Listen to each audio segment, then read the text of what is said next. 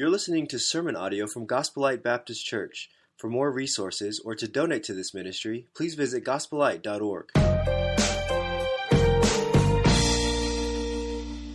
We are going to start in 1 Peter chapter 1 with the first word in 1 Peter, and we're going to work our way all the way through to 1 Peter chapter 5 until we get to the last word of 1 Peter. I love those, uh, those types of series of messages, and yet we're going to have a theme along with going through this book in the Bible.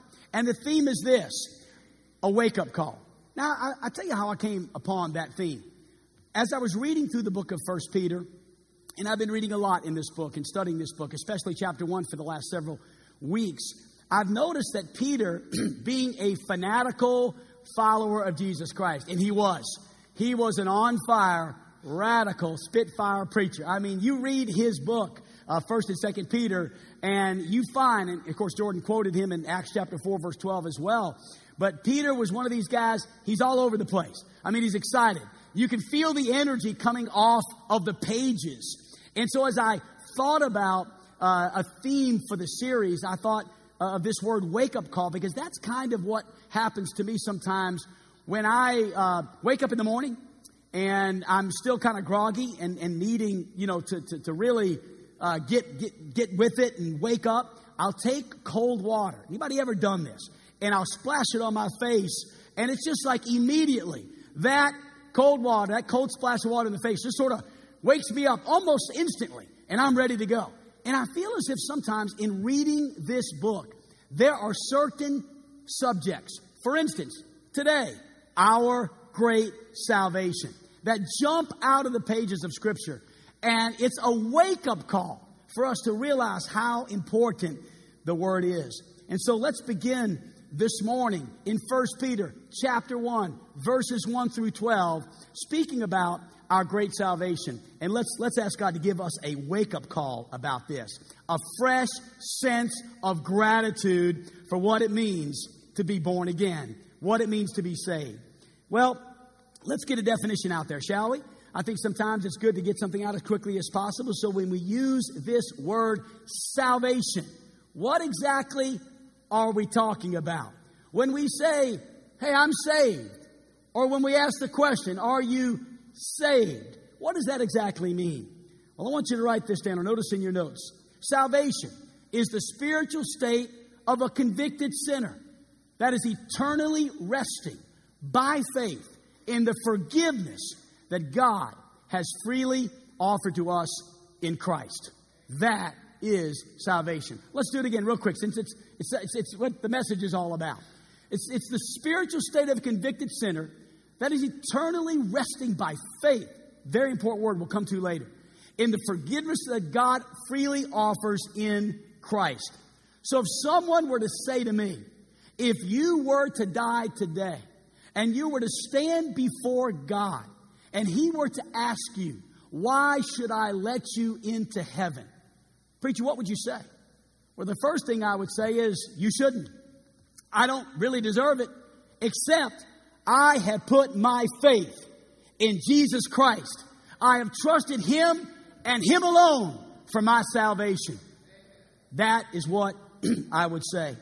And so every person must come to the place where they turn from their sin Every person must come to the place where they embrace Christ by faith as the only basis for their forgiveness. And if you have truly and sincerely done that, then you, my friend, have salvation. You have great salvation. And that's the theme of the first 12 verses of this book in 1 Peter chapter 1. And so we're going to jump in, 1 Peter chapter 1. And I want you to notice in, in, your notes, just you'll see I've got four words because what we're going to do is number one, we're going to detail salvation. And we're going to detail it using four words that we find illustrated. And really, honestly, the song we sang, the very first song we sang, by the way, I don't know how many of you may have known that uh, God gave Jordan those words to write. That was his song uh, that God gave him. I love it when we sing songs written by our own people. Isn't that great? That's awesome. Amen. Yeah, I, I, didn't know if you knew that. And I told Jordan when we were working through this message, I said, man, this is a must to sing the song you wrote uh, that details salvation. And that's what that song did. It went through and detailed the salvation that we have in Jesus Christ. So let's do that together as a church family. First Peter chapter 1. Would you notice please with me verse 1 Peter, an apostle of Jesus Christ, to those who are elect exiles of the dispersion. Now, quickly just a little bit on that word dispersion. That word is speaking about Christians who were in persecution and they were being scattered abroad to the different places that are mentioned following that statement. You'll notice the different places that he mentions there that they were scattered abroad to. And I think one thing we're going to see through the book of First Peter is that Peter often talked about trials. He talked about troubled times, tough times. And you know, I noticed clearly that as Peter is writing to these people, real people, real people who are going through really tough times and a lot of suffering, that God's people in that day and God's people in this day are going through tough times. And so, my point is this that these trials or these truths in this passage are just as true today as they were back then. And so, as we read these scriptures and as we understand the trials of our faith, may we embrace this truth. May we allow our faith to exert, be exerted, that we might be able to see God work in our lives and change our lives to be able to become an example and a testimony as we go through some of the tough times that Peter speaks of here in this passage. So, the very first word I want you to write down is the word election. It's the first word we're going to talk about as we detail our salvation. It says in verse 1 to those who are elect. Write that word down election. I want to make a statement that I think all of us would agree. And it's the first, one of the first notes that you have in your worship guide that salvation is not earned. Salvation is not merited. Salvation is not deserved. Amen. All of us can agree with that. In fact, as we look at this word election and we observe some of the different viewpoints of election, we find this to be true that all three of the viewpoints of election that I'm going to show you in just a moment, all of them would agree with that. And so sometimes in our theology, there are differences. There are different views about certain things. And as we come to those different views, one of the beautiful things is that we can still find ourselves able to have a little tension in some of those areas, but serve together, worship together, and witness together. I love that, don't you? Because we're not always going to agree on everything, but our church has taken a position that I want to share with you in just a moment as we look at three views of election on the screen. Just spend a few minutes on this word. The first view of election is commonly called unconditional election, or more popularly known as Calvinism. And on the screen, Calvinism, just a brief description is this it's the view that teaches, for no reason other than to bring God glory, God selected certain people to be saved while passing over others. This view says that God provides faith to the elect while no faith is given to the non elect. One of the most famous Calvinists in recent church history, Wayne Grudem, great, great man, explains it like this Reprobation is the sovereign decision of God before creation to pass over some persons in sorrow, deciding not to save them and to punish them for their sins, and thereby to manifest his justice. The doctrine of reprobation is the most difficult of all teachings of Scripture for us to think about and accept because it deals with such horrible and eternal consequences for human beings made in the image of God. Reprobation is something that we would not want to believe. He goes on to say, and we would not believe it unless Scripture taught it. And of course, that's his view. This is what Calvinists, including Mr. Grudem, would believe about election. They would believe that Scripture teaches this view of it. The second one is called Arminianism, or simply put, foreseen faith. Read this on the screen with me. This view teaches that God selected certain people to be saved. But he did so before all of time by looking down through all of time and selecting those who would believe. This view does let God off the hook for the doctrine of reprobation, but it does seem to imply that God chooses those who choose him. So he made the first move, and then God chose to save us. Arminianism of foreseen faith. The third view of election, and as I read this, this is the view that uh, the majority of Southern Baptist uh, pastors would take, but also it's the view that we have traditionally held here at Gospel Light for the past 27 years. This is what our elders would believe. This view teaches that just as in the Old Testament, those who were of the family of Abraham, this is corporate election, were God's elect, so in the New Testament, those who are of the family of Jesus Christ are the elect. God predetermined to call this people to be set apart from the nations, to be a light to the nations. The purpose of election in both the Old and New Testament, in this view, is election for service. God was choosing a group of people to be his hands and his feet. God has chosen to do so much of his work through humans through his elect. And so we see here that we are God's special chosen ones for service, for a holy purpose. We are, I can't think of any more holier purpose and any greater way to live out our calling than to fulfill the Great Commission, than to be busy about the Father's business. That's why the emphasis on our missions conference and our mission is so important and is the responsibility of every believer in here who has been elected to, for service, to serve God.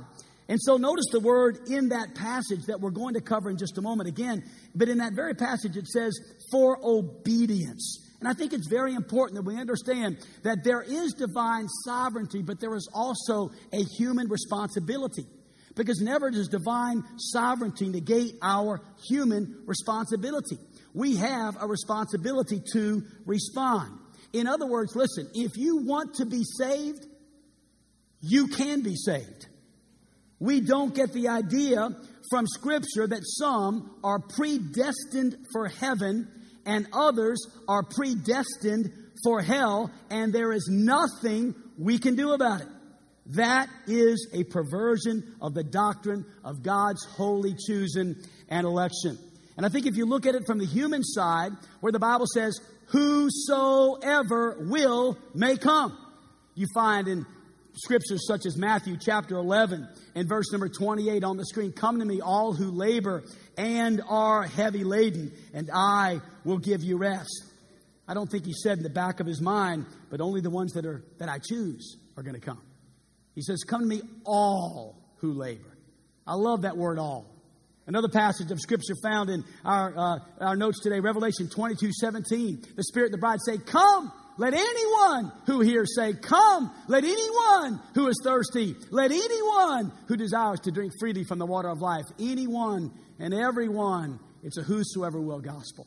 And then also in 2 Peter chapter 3 and verse 9, the Lord is not slack concerning his promise, as some men count slackness, but is long suffering to usward, not willing that any should perish, but that all. God is willing that all should come to repentance. I want to say this again very clearly. If you're here this morning and you want to be saved, you can. You can be saved this morning. And I'm grateful for that, and I praise God for that. Election. It's part of our salvation. Let me go on to say this that it says the elect exiles. That word exiles means stranger or foreigner or sojourner. In other words, as we are saved, we quickly begin to feel as if we are exiles, as if we are strangers in this world, and that's a good thing. It's a good thing when you begin to feel that, you know, this, I'm just not as comfortable in this world as I was before I was saved. I'm uncomfortable with some of the things. I, I, I feel as if maybe I don't fit here anymore. And I want to say I don't feel I fit here anymore. That's a good sign. In fact, in the Word of God in Psalm 119, verse 19, Scripture says, I am only a foreigner in the land.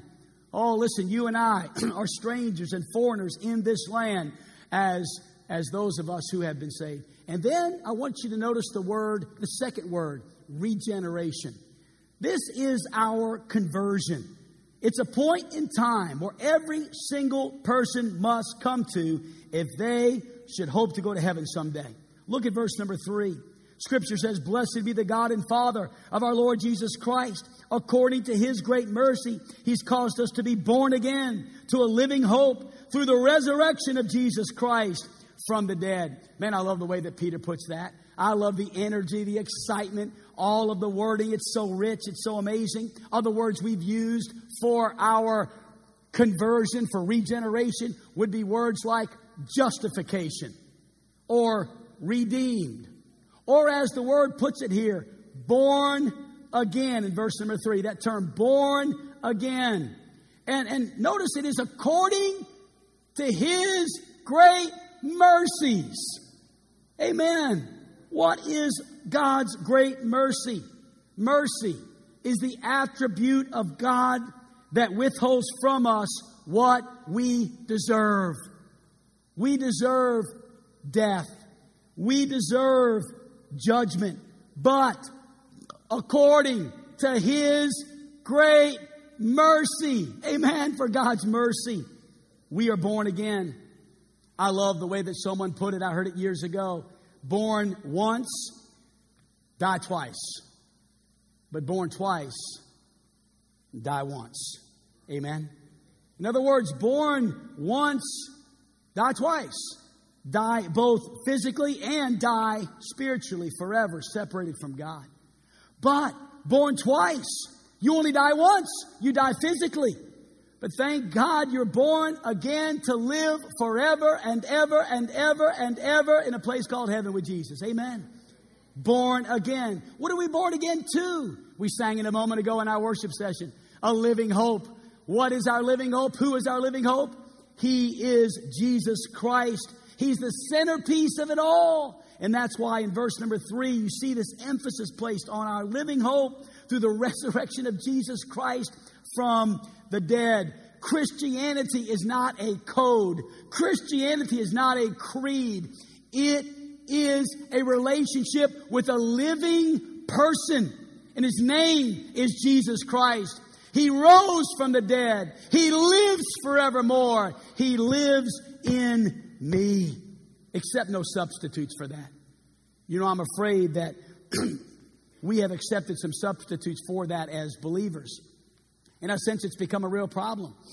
For instance, we've accepted music instead of worship, meaning this that such an emphasis oftentimes is placed on music and worship music and a certain kind of music. And, and the, at the end of the day, listen, it's not about the music, it's about the worship. That's why at Gospel Light, you'll notice the only songs we sing together as we worship Jesus are songs that will bring us into His presence, songs about Jesus, songs that exalt Jesus, songs that elevate Jesus. That's what we're doing. It's not about being fickle about music and songs and instruments. It's about worshiping Jesus. Never forget that. That's why we're gathered here today to worship Jesus. Don't accept the substitute of ministry instead of serving Jesus. Sometimes I sense we emphasize the need of this certain ministry area or job, and you find someone coming to you or someone making an announcement or a deacon approaching you about, we really need your help. Man, we're really short-handed. We got to have somebody over here to, to do this, to work in the nursery, to fold bulletins, to help drive a bus. Would you, would you please, would you, would you do this? Would you do that? And we all of a sudden get busy doing certain things, and we forget that we're not doing it for anybody but Jesus.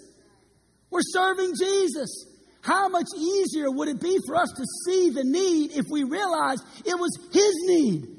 He needs us to serve Him and to be active and busy about the Father's business, serving Him. It's not so much about bragging about what you do, it's about understanding that you're doing it for Christ. And then fellowship instead of relationships in Christ. I think sometimes we have grown to emphasize well, we just kind of get together and hang out. I, you know, I go to my small group. We, we always bring food and we eat and we hang out and we talk and we go here and go that. Not against those things. I think that's all really good. But can I remind you that that's not a substitute for building relationships? The reason why you're in a small group is not so much to eat food, although you should, and that's great, and I'm glad if you do. The, the, the reason why these are, are put together, the reason why we gather together here today, and why we're, we're, we find other opportunities in our church to, to be together is to build relationships. How important is it for God's people to build relationships inside the local church family? We need each other. We need each other. Get connected to relationships in Christ. That's regeneration. And then there's this word, our third word today as we detail salvation sanctification. Sanctification is such an important word. Let's go back to verse 2 for just a moment. And, and let's, let's look at sanctification. It says here, in the sanctification of the Spirit for obedience to Jesus Christ and for sprinkling with the blood. You see, after we are saved, let's detail it here. After we're regenerated, after we are born again, God begins to change us. It's amazing. I was saved, converted, regenerated 41 years ago, September the 1st, 1978. It was a moment in my life where I put my faith in Jesus Christ. But that was just the start. That was just the beginning. You see, this process of sanctification is to be set apart, to be made holy, becoming like Christ more and more every day that I'm living here on this earth before I become just like him. I love 1 Thessalonians chapter 4 verse 3 which is very clear when it says, "For this is the will of God, your sanctification." He goes on to say that you abstain from sexual immorality. I think it's important that we at least put a plug in there right now for this onslaught in our world today of sexual immorality. I mean, it's insane what our kids, what you, what I am facing today as our world just, just makes sex a God. And it's all around us. And yet, our God says, abstain from sexual immorality. This is the will of God for you as a believer. Sanctification. If you are a follower of Jesus Christ, you and I must keep going forward in this matter of sanctification. Accepting Jesus is just the start of salvation. God wants you to grow. That's God's will for your life. That's why we challenge you here at our church. That's why we, we challenge you from the Word of God and inspire you and, and even attempt at times to motivate you to become more like Christ, to be set apart, to be holy. It's called sanctification. It's very important. In other words, in verse 2, let's go back to that word obedience. Our obedience to Jesus Christ. Because obedience is the essence of sanctification. Jesus says, jump, and we say, how high? Amen. It's all about obedience. It's about being obedient to Jesus. It's about being obedient to His Word. It's the whole essence of sanctification. You could sum it up in one word. John 14, 21 says this Whoever has my commandments and keeps them, that's the ones that love me. That's the ones that love me. The ones that keep my commandments. The ones, and take that word keep out and put obedience. The ones who are obedient to my commandments. Those are the ones that love me. So let's talk about this for a minute because mm, anybody ever fail at that? My hand went up first, just so you'll be okay.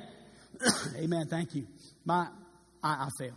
I fall short. Sometimes I find myself failing in this thing called sanctification or growth in the Christian life. And I know that you failed at things, I failed at things, but notice the end of verse 2, it's critical. It says, and for the sprinkling with his blood. That indicates, yes, we were saved. When we were born again, we were saved, and yes, we were cleansed from our unrighteousness. But I want to say this it is a continual cleansing. Amen. I believe with all of my heart that every one of us need cleansing almost every day, if not every day. I needed it this morning. I mean, I, I, I, always, before I step into the pulpit, I, I, I don't want there to be any unconfessed sin in my life as I preach the Word of God. I'm very, it's very important to me to have a time of confession every morning that I meet with God. I love 1 John chapter 1 and verse 9. I love it. If we confess our sins, He's faithful and, and just to forgive us of our sins and to cleanse us a continual cleansing from all unrighteousness. Thank God for a new start. Amen. Amen. Thank God for His grace. Thank God that I'm so thankful that the process of sanctification is for every person here, including the pastor. That no matter how you have failed the Lord, get up and go on in the grace of God. Get up and go on in the grace of God. This is my message for you regarding sanctification. And then there's the word glorification. It's the first word, fourth word rather, in the detail of salvation. And Peter speaks of it right here in chapter 1. Let's talk about heaven for a couple of minutes. Look at what Peter said in verse number 4. This is where it gets really amazing. To an inheritance. Wow. You and I have been saved to an inheritance. And it's an amazing inheritance. The inheritance of every blood bought son and daughter of King Jesus is amazing. It's unfathomable. I'm telling you, church, you are wealthy. You are very wealthy. You may not understand that yet, but I, I assure you, you are so wealthy. What's coming to you is your inheritance. Man, listen, if you think you've got it nice in this world, you have no clue. You have no clue as to what God has prepared for you. And the cool thing is, Jesus doesn't have to die for you to get it again. You got to die to get it. Amen. That's what we have waiting for us in heaven. There's four words that describe this inheritance. The first word he uses is this word it is imperishable. It's imperishable. This is the idea that it is not subject to decay. Imperishable. Let me illustrate. So I have in my pocket a lighter. I don't smoke, but this is a lighter. It's a cigarette lighter. It's a lighter. I don't know what, what it is. I don't know. I think my papa did smoke cigarettes. This comes, in fact, it's got the date of January 29th, 1930 on it. And so my papa's birthday is on it, and they, my dad passed this down to me. It's got his initials, Frank Capace, on it. Pretty cool. I've tried to use this lighter because I do light candles that I like. Every time we have a birthday in our in our house, I always light the candles. I'm, I'm the candle lighter. No, everybody knows. Dad, Papa does the candles. I like to, and as people get older, I get more creative. You know, I get more creative with the way that I spell the numbers out and do weird things with the candles. You know, I just love it. I sing "Happy Birthday" the loudest of anybody else. I've got on my phone over 100 happy birthday videos in our house. I'm just, I just, my little thing. It's just what, you know, it's just kind of my deal, right?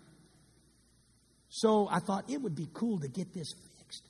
My grandpa's old lighter, and I can light the candles at the house. But here's the problem it's perishable. I've tried to get it fixed. One, it would cost money to get it fixed, and two, they can't seem to fix it. It's just a nice little thing that's been passed down to me. It's part of my little inheritance. Maybe it's worth something. I have no clue. But I do know this it's perishable. It doesn't work. It's not worth a whole lot, even though it's a lighter. Can I say something about heaven? Everything in heaven is the opposite of that. It all works. There's no decay. There's nothing in heaven that, that, that's old or doesn't work. Or Heaven is a place that is imperishable. That's your inheritance, not a broken lighter. then, what about the word undefiled?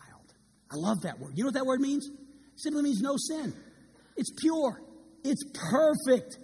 Everything in this world, I repeat, everything in this world is stained with sin. Everything.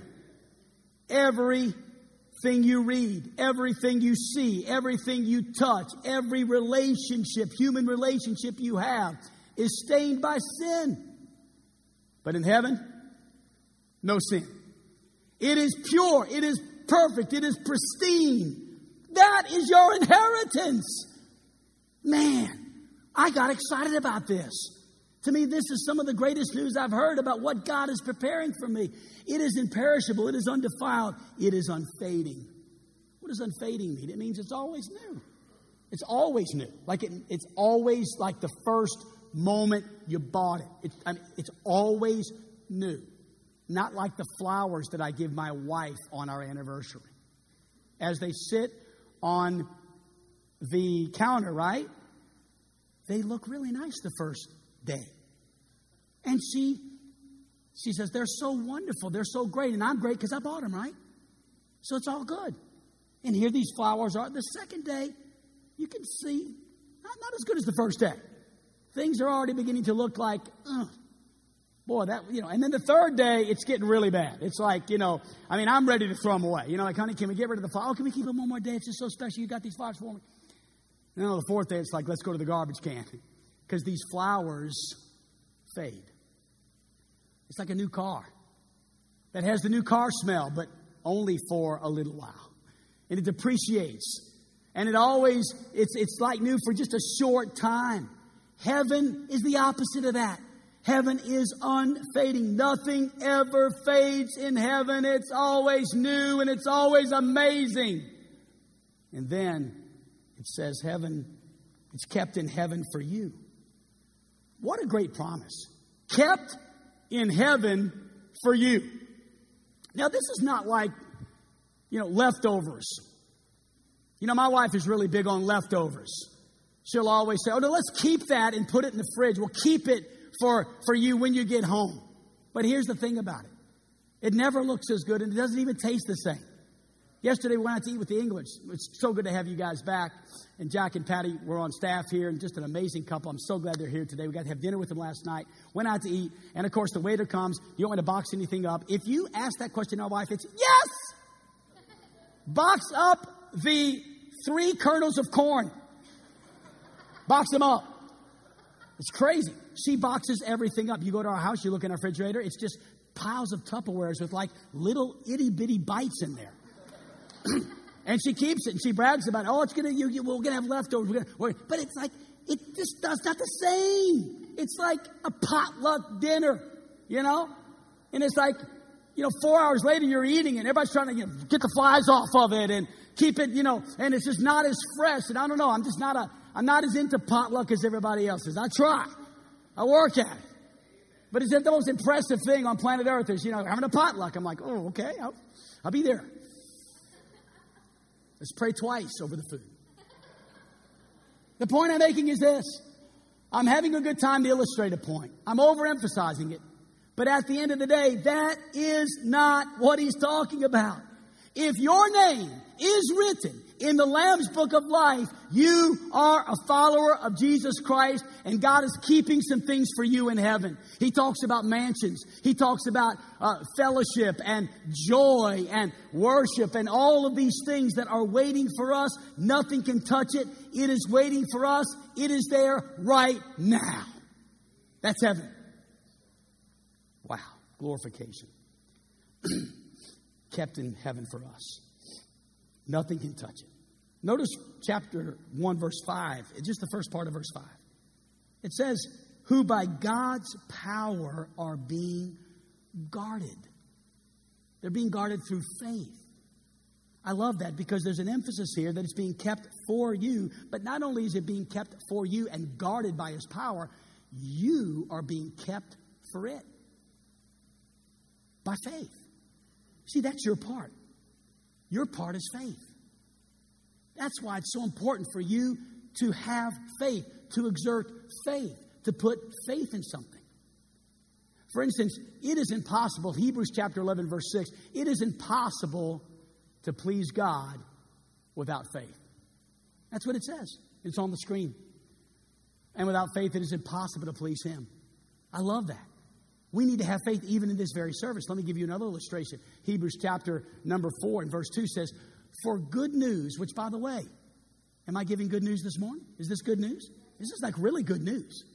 So good news came to us just as to them, but here's the problem the message they heard did not benefit them.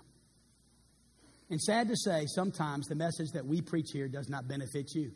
But why?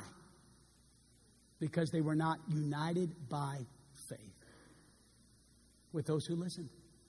All of us are hearing, but are we united by faith? In other words, are we going to put our faith in what God is saying? It is only then that it becomes effective. You have a part in this, and it's called faith.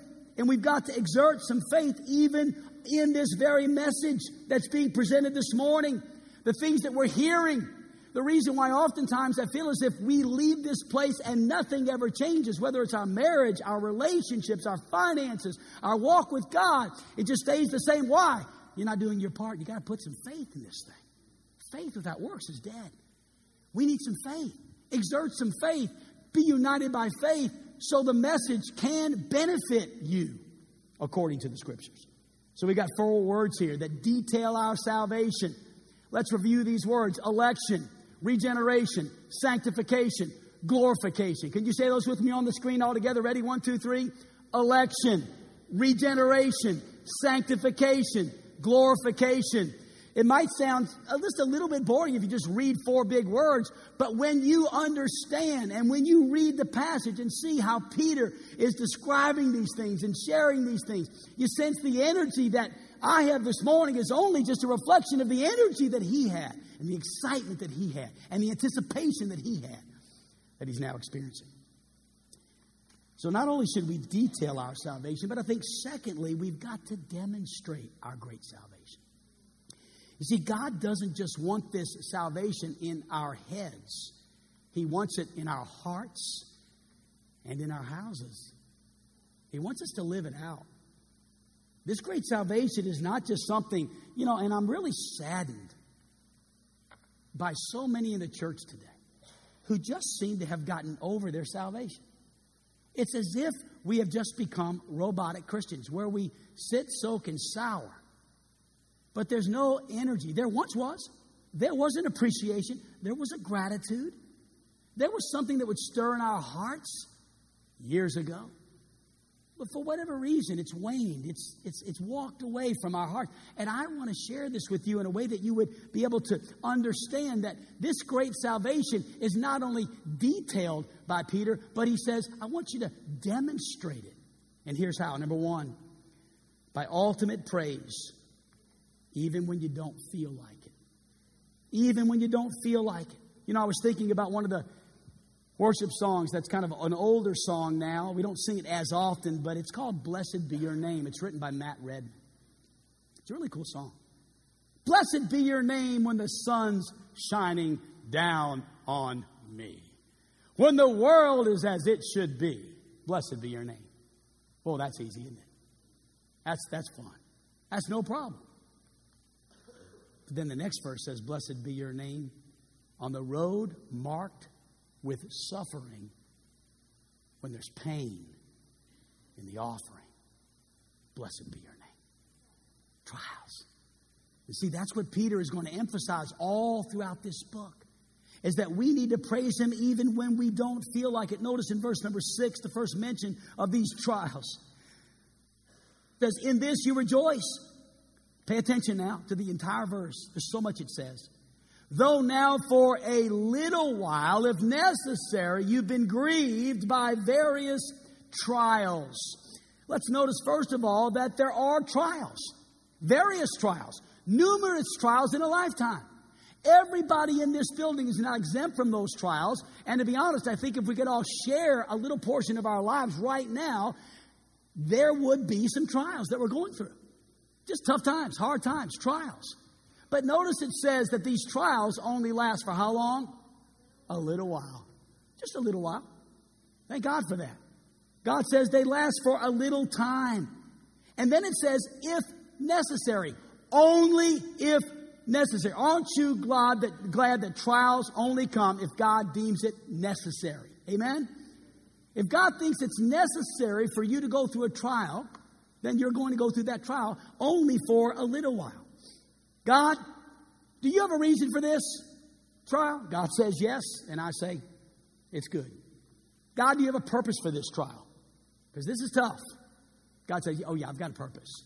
It's going to work together for good. You're going to love it. Just, just stay faithful. I'm good, God. It's all good. And then he uses the word grieved in that verse. Trials, little while. He talks about necessary. Then he says grieved. Because sometimes there is sadness in this life. And sometimes there is times in our lives where we weep and cry and together as a church family, we, we go through things, we see others go through things, and we weep with those who weep. There will be times where we grieve for a little while.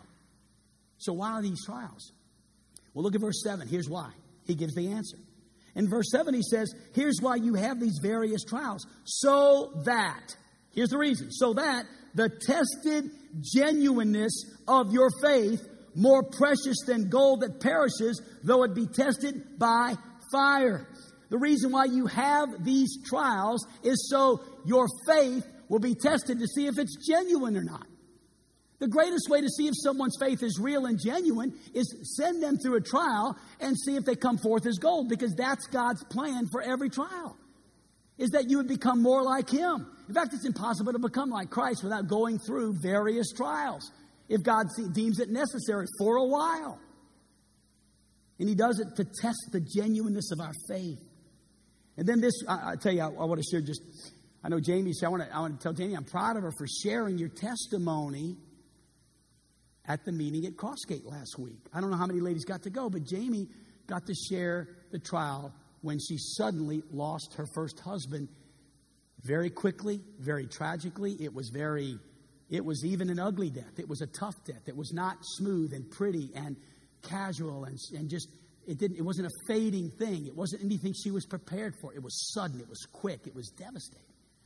Those of you that were in our church years ago when this happened, remembered the grace that God gave Jamie as she went through this trial for a little while. We saw God give her strength and grace to get through that with her boys by her side. And then God brought her Ken Wagner to become her helpmeet. And God has restored, again, a love for a, uh, her, her, her, her husband and her, her, uh, her life's mate. And now she's using that testimony, sharing that testimony letting others know that this was trial, it was hard, but God's grace was sufficient. And God speaks of these trials, and God wants us to share these trials with others so that they can know there's a God in heaven that is just looking for us to give him praise, honor, and glory through the trial. Look, if you would please, at verse number seven again. More precious than gold that perishes, though it is tested by fire, that it may be found to result in praise and glory and honor. Praise meaning worship that is expressed to God through the trial. And then glory, meaning we can have an experience with God like no other experience with God when we go through suffering. And then honor, because God is elevated in our trials. God is a greater picture of God's grace is seen when we go through trials than at any other time in our lives. And when is this all going to take place? At the revelation of Jesus Christ. I love that because I'm convinced that in heaven, I really believe this.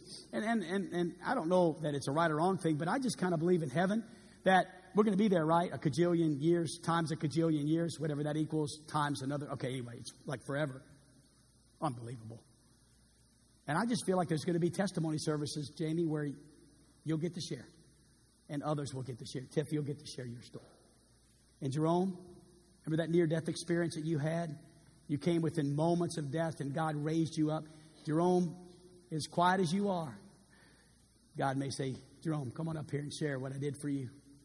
And Jerome steps up in the great multitude of heaven and just says, Well, it was this day and this is what happened. And, you know, I just want to say, God gave me grace through it all. I was sitting back on the second row where I always sat. Preacher missed me for a while, but I got right back to my spot. And I was just there worshiping God. Through it all, I've learned to trust in Jesus. Through it all, learned to trust in God. And guess what's going to happen? All of a sudden, you and I'll be there. Amen. If we're saved. And we'll begin to give honor and glory and praise, not to Jerome, but to God who, who touched him, who healed him, who made him more like him while he was here. Do you see the point I'm making? At the revelation of Jesus Christ, there's going to be a time when we can give God honor and glory and praise for what he brought us through. Oh, it's going to be awesome. Ultimate praise even when I don't feel like it, then ultimate practice when I don't see it. Because sometimes we don't see it. Remember Thomas? He said, If I don't see it, I don't believe it. I've got to see it, God. And what did Jesus say? He said, Oh, blessed are those who have not seen and yet believe. Look with me, if you would please, at verse 8 and 9. And we're closing here just a moment. Though you have not seen him, you love him. Though you do not see him, you believe in him and rejoice with joy that is inexpressible, that's filled with glory. Reminds me of that song, Heaven came down and glory filled my soul. It's an old song we would sing in days gone by, but it, it's a little picture of the fact that you and I, look at the last part, obtaining the outcome of your faith and the salvation of your souls right now.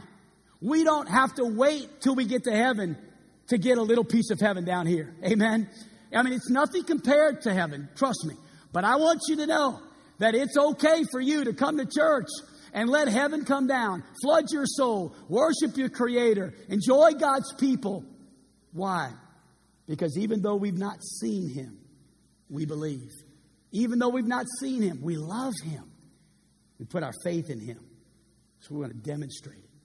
So we've detailed it, we've demonstrated it. Now, finally, in closing, I think Paul, Peter says, I want you to delight in it. Delight in it. Delight in it. Look, if you would, for just a moment. and again, delighting in it, meaning even now. He says, and I'll just read the last three verses of our text concerning this salvation. The prophets who prophesied about the grace that was to be yours searched. They inquired carefully, these prophets, inquiring what person or time the Spirit of Christ in them was indicating when he predicted the sufferings of Christ and the subsequent glories. It was revealed to them that they were serving not themselves, but you in the things that have now been announced to you through those who preached the good news. And by the way, that's what this is the good news to you by the Holy Spirit sent from heaven, things into which angels long to look. This is our great salvation. This is what we should be delighting in even right now. Because, church, can I tell you something? 100 years from now, we're not going to be talking about what's on Fox News. 100 years from now, we're not going to be gathering around discussing the stock market or who's going to be the next president or the war in Iran. Those subjects will not be at all even near what we're going to be talking about. Because 100 years from now, every blood bought believer in Jesus Christ is going to be in heaven in an imperishable place, unfading, reserved in heaven for you, worshiping the God of all creation. So let's do it now. Let's start now. Let's demonstrate it. Let's delight in it now. What a great God we have. What a mighty God we serve. Are you rejoicing in your salvation? When's the last time you just spent some time rejoicing in the great salvation you have? Praising God for what He is giving you as your future inheritance. Let me ask you this would you ask God this morning? Could I challenge you to ask God to give you a fresh gratitude for your great salvation? Ask Him. Just ask Him. That's simple.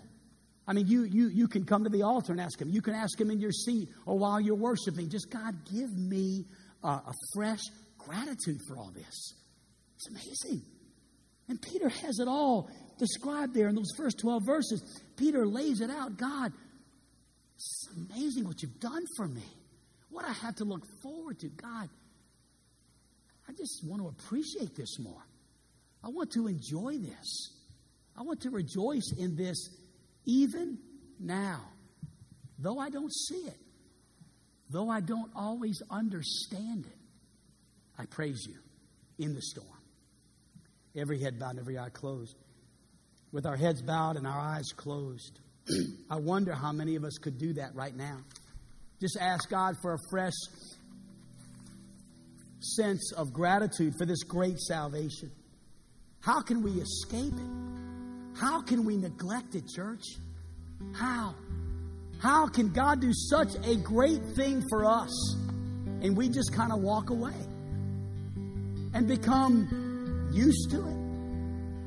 Listen, I still haven't gotten used to a fresh cup of coffee in the mornings. I, I long for it. I love it. I enjoy it. You think I'm going to get used to something as great as heaven?